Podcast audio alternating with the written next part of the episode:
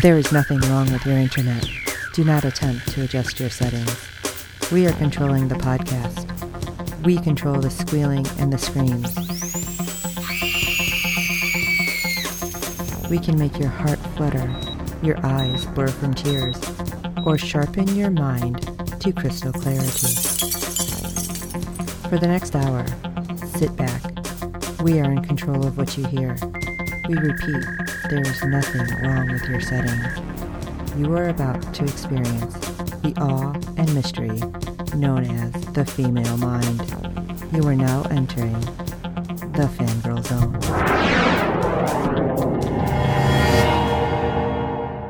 Welcome to Sci-Fi Talk on the Fangirl Zone, a podcast where we discuss shows on the USA and Sci-Fi Channel. I'm Steve. And I'm Sean S. And tonight we'll be discussing episode two of the event series, The Purge. Okay, so like again, not something to watch when you're getting real pissy about people at work. No. I'm just throwing that out there. no, Because every time I watch an episode, we get some new policy come down, and I'm like, this would be really great to have this for real right now. So sometimes I wonder, and you know what? Not even everything. Just give me a day. I don't have to kill somebody. Give me a day that I can say anything I want. right. Retail purge.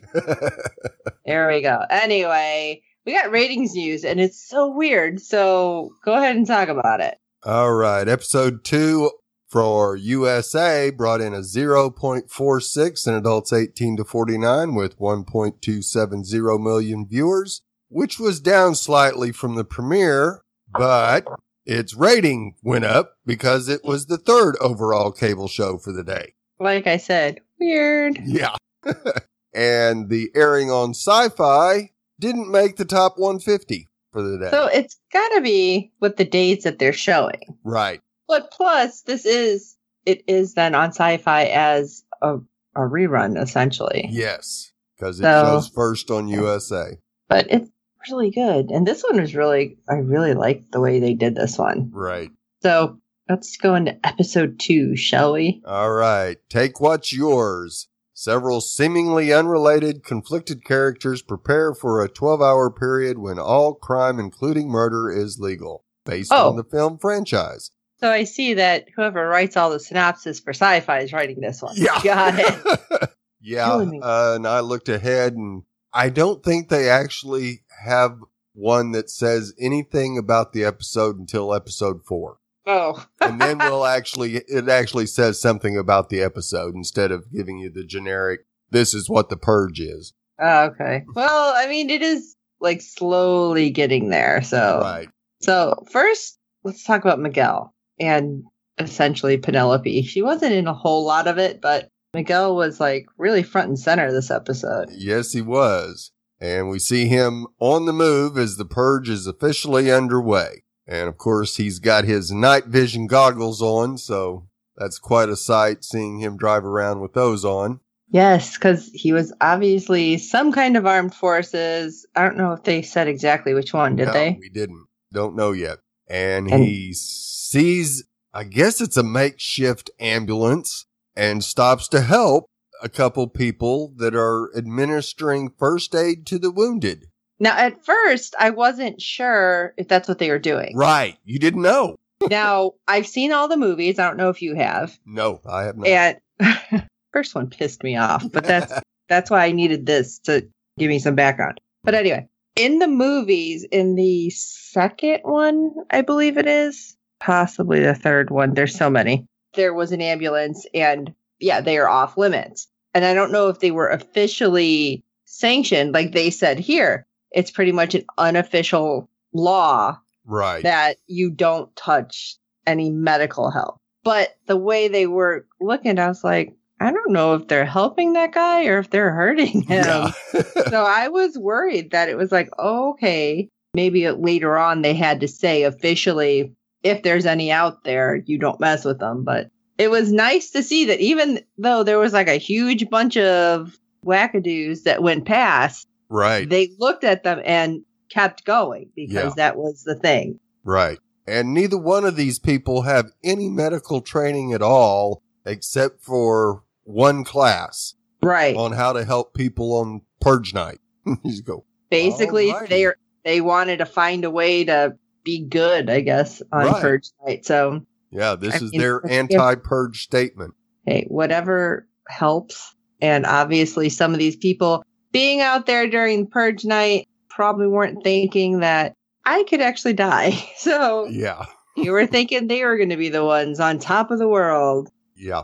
And of course, while there, the medical team informed Miguel that a man named Pete the cop might know how to locate Penelope's blue bus. And I love this because they give him the password, Yeah, which is Excelsior. Excelsior, Yeah, and I'm like, wait a second. Are we going to somehow see Stan Lee in this? Yeah. This is not a Marvel thing. yeah, But I really thought like he's going to end up wherever Pete the cop was and like he was going to be the doorman or something. Right. I, I seriously thought that was going to happen. it didn't. Spoiler alert. But yeah. There was a little bit of that thought in the back of my mind before he got there. That's for sure. I was kind of hoping. Now, of course, after he leaves the medical team, he is soon stopped by a group of men with weapons and guns. I was thinking that it was whoever he was looking for originally found him. Right. You know, like the guy with the drug guy. Yeah. I was like, oh crap. But no, whole different thing happening here. Yeah. They take him prisoner and make him run the gauntlet, a television show where one unlucky person has to run through an alley while avoiding gunshots, knife wielding purgers, and saw blades. Right. I mean, this is pretty extravagant. Yeah. Like, this was obviously not done in one night. These people were doing this for a while, like making this because they push him into this one room. They're basically Where- chase him into a building. Yeah. And, and like the stairs go flat. They're not stairs. It's like a slide. I'm like, okay, that's not something you're just going to come up with really quick. Right. and then the saw blade thing and the people coming down from the ceiling. I'm like, this takes a lot of planning. Right. That's kind of messed up. Yeah. And it's being put on by some used car salesman. yes, but at the same time, we see that the rich people that Rick and Jenna are hanging with are watching this. So it makes me wonder how many of them have funneled some money into into this event. Oh, absolutely. There's no doubt in my mind that our good old uh, group is funding this event. Gives them some entertainment for the night. Pretty messed up. Yes, it is. And nobody can volunteer for this. No, no, no. They have to be caught. Yeah. So an unsuspecting person, great. That's crazy. But yes, Miguel is able to overcome because of his military background. I mean, he even took, wasn't it an arrow into the shoulder or something? Yeah. Yeah. And then he turned around and used that arrow. It's like, Yeah. that's what you get. Maybe you guys better pay more attention. Uh, who you pull off the street. Right? You saw the frickin' um, night vision goggles in the front seat. You probably should have turned around and said, mm, we'll pass on this guy. Right. But of like- course, by completing the gauntlet, Oh, he got a wins sweet a car. sweet, probably e- 1973 ish. Uh, I was I can't remember the exact one. That was, but it was sweet. Yes, muscle car deluxe. Oh yes. I would have thought he would have at least grabbed his night vision goggles and his vest again. Right. Like, give me my crap back and the car. Yeah. Like, you can keep my POS. You know? Yeah. exactly. and yeah, off he pops to try to find his sister. Yeah. Or, He- and I, it's just like, wow. Okay, you at least in the other car were a little undercover. right. There is no way in this cherry red, amazing looking car you're not going to be seen. That's right. You're is going to draw all kinds of attention towards you. Right. Any cuckoo on the street is going to see that and say, "I want it." But you know what? Kind of had my wheels going. The one guy said, Purge night ain't over. There's a long way to go. I'm like, I wonder if they did something to the car. Right. That's me. I'm thinking, oh, they're going to track it somehow, or at like last minute, it's going to blow up or something. Like, that would be so sucky because that car was beautiful. But still, Yeah. I mean, I don't know. This guy was ticked. He didn't think anybody was going to get through his gauntlet. Right. And most people didn't even make it past the starting line. Yeah. so of course he drives to the location that they gave him for Pete the cop and gets in with the Excelsior password, finally meets Pete and Pete really doesn't want anything to do with him. Now, do you really think that's Pete? Because I really feel like Pete's the guy who talked to him first, not the bouncer, first guy inside, Right, The, the- older guy. Yeah. I kind of felt that way too. And the guy he introduced him at- to as Pete really wasn't Pete, but Right. Like that's his cover, kind of. yeah, Yeah. But we'll see. I guess we'll find out soon. Right. So we head over to the blue bus. Oh my gosh. And This is so. Oh. yeah, and after all of the followers watched the first guy just get hacked to pieces, it seems like some of the members are starting to have some second thoughts. Well, okay. I'm going to say this because oh, I, I'm really, really hoping I'm wrong. But it seems like the leader Yes. seems to have, I don't know, a setup with some of these people. Like they told her what they were looking for. Yeah. Because the girl who decided to change her mind, which is Penelope's friend, what's her name? Melissa? Right. who starts freaking out when she's quote unquote chosen. And we learned last episode, just by what Penelope said, you know, your father can't touch you anymore. He can't hurt you. Right. And I'm thinking, okay, so she had to be molested. Yep. And then the people that the leader essentially had her dragged off and given to seemed, well, super creepy in the president masks. And they had just golf clubs. Right. And it just gave me a weird, creepy vibe. Like they're going to do horrible sexual things to her and then maybe kill her. Right. And so, like, she's like, oh, no, no, no. Melissa was chosen. You know, she was chosen because Penelope's like, no, I, I will offer myself up because I'm ready. And she's like, no, no, no, no. So I, I just had that weird feeling. I mean, did you get that at all? Oh, absolutely. Yeah. With Penelope volunteering and then the lady saying, no, no, no, it, Melissa was chosen. It Yeah, gave me the vibe that, yeah, she's making money off of this. Yeah. Like, oh, Big who's the most money. broken and how are they broken and how can we feed these people's crazy, basically? Yep. But yeah, when you freak out, you don't want to go and a big dude's going to carry your butt right off that bus. Right then, I'm like, uh oh. Yeah. I mean, it's bad enough what's happening, but yes, the leader's like, no, no, no. It has to be her. It's like, uh, what? Yeah. I thought the whole point was just, all right, we are letting ourselves be killed. What difference does it make? Right. Apparently and if that comes does. out, oh God, I'm going to no, be will. so ticked. And I have a feeling that the rest of the bus will decide to purge as well. Yeah. yeah. On the leader. Tavis better be careful. Well, sh- her and her bus driver better be careful if they figure this out before too many more people are purged. Uh huh. Oh man, oh man. Yeah. Now, of course, we don't see Melissa get anything happen to her, but we see It was just a vibe. right. And you see them all looking out the bus and you kind of hear what sounds like is golf clubs hitting the body. But yeah. Like, really? Golf clubs? I mean, hell, you can break your golf club hitting a ball just the wrong Right. way because you hit the ground. So, I don't know. I'll have to discuss that with the golf expert in the household here. Yeah.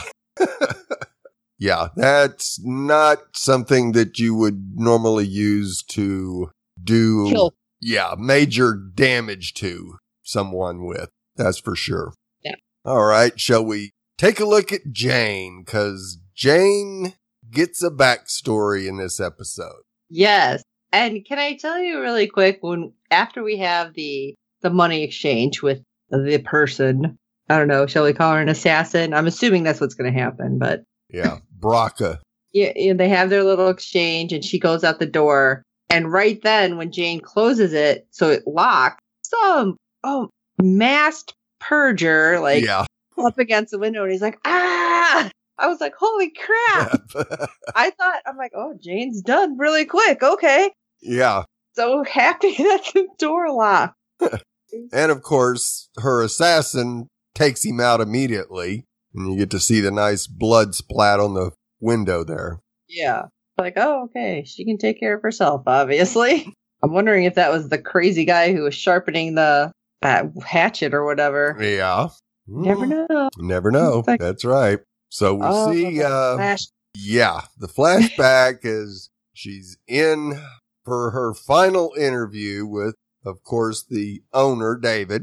yes. and he's very excited to hire Jane and suggests that she could one day become a partner of the firm. But we do see his true colors starting to show as she goes to sit down. He's eyeballing her body.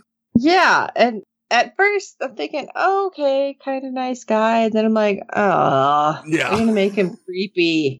And then we see another employee come in and get a hug from the boss, which isn't Yeah. just your good job pat on the back type. No, It was like a full body hug. Yeah, it's press your body against mine. Yeah. It's like, oh, yeah. And then the way he's talking, he's not exactly, I guess, like making a pass at her, but it, I couldn't explain it, but like I was uncomfortable Right, because I'm like, this, does, this is not right. right. Yeah. Because um, a little later on, he attempts to make an advance on her as she sits on the couch. He comes and sits on the couch and kind of puts his hand on her shoulder and she flat takes it off. Yeah. And it was just like, I, I was just thinking like, oh, I'm not comfortable with like anybody thinking anything because there was the other employee and it's all glass. So it's Right. like anybody can see anything and think anything. When they're just talking about partner, I can totally get that. Right. It's like, no, no, no. I don't want somebody thinking that I didn't get this by everything I do. Right. And then later, it's like, oh, okay. It kind of comes full circle because suddenly David's like, oh, Jane, I need you to finish working. Because it's like, oh, we're all going to the party, but not you. Right. And you're not going to be partner. Although he didn't say that, Right. but it's like, okay, you are a creep. Yeah. Absolutely creep. Now, of course, so as she makes her way back up to the 38th floor, good old Allison decides to snoop around in Jane's office. Again, everything is glass. Why would you try to even snoop? How stupid are you? Right. It's like anybody, including the guy you're trying to make sure you get promoted ahead of, could walk by and see you snooping around. Right. And not only do you not get the promotion, you get fired. Right. And she looks at the laptop. I don't know what you think you're going to find, but it freaked her out. So it really makes me wonder what she's seen. Now, I don't think Jane would just have her like plan on there. You would think not. And But- you would think in a, any corporate world environment, there's no way anybody is going to be able to get into your laptop and see anything. Right. You like leave your password desk, protected. it is and- locked up. You know, you put it in lockdown and only you have the password and that's the end of that. But What I am wondering, and that I'm thinking it could be because the assassin had said, You have the link, right? You can watch my progress. right. So maybe it was just like the live feed Yeah, it could be. and whatever's happening out there. And that's what freaked her out, like thinking, Oh my God, I didn't think Jane was the type of person who would even watch anything like this. Right. I'm hoping it's something like that and not not like stupidly having the plans like here's David's address. Go here and kill him and then like a really bad drawing of like his head being cut off or something, you know? It's like I that would be dumb. Right. But of course, when Jane gets back to her office, Allison hints that it's okay to purge and sometimes it's a necessary action. And she's just trying to get Jane to admit to it. Right. And, And J- Jane's just looking at her like, what are you talking, about? Right. And then when she mentions David, I'm like, is she really that dumb to have something like that on her laptop? Right. And is Allison really that dumb? Because even though the 38th floor is protected, There was a freaking balcony. Okay, guess what's not protected? Yeah. It's gonna put you on an elevator and be like, "Go ahead, good luck." Yeah. And then we get a couple more flashbacks where Jane meets Baraka in a park where Baraka is working out and I'm the person from the email. Oh yeah, right. Okay. It's like, oh, okay. Although it was really interesting because, of course, she says there's no turning back, but she also says they never expect a woman. right. I'm like, oh, that's true. Yeah. and she looked like she could be military as well. Oh, I definitely think she was military. Right. And of course, a little later on, we see them walking down the hall. And of course, Jane is just unloading everything. Right. I love it. She's like, save it for your therapist, lady. That's right. I don't need to know. don't Don't want to know. Don't want to hear it.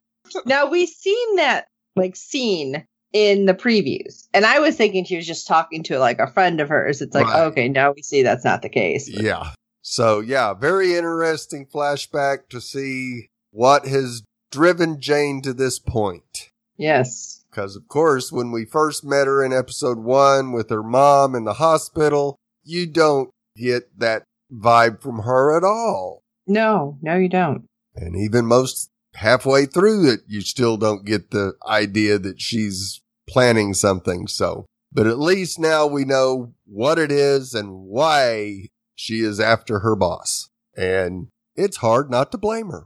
No, I agree. Okay. Shall we check in with Rick and Jenna?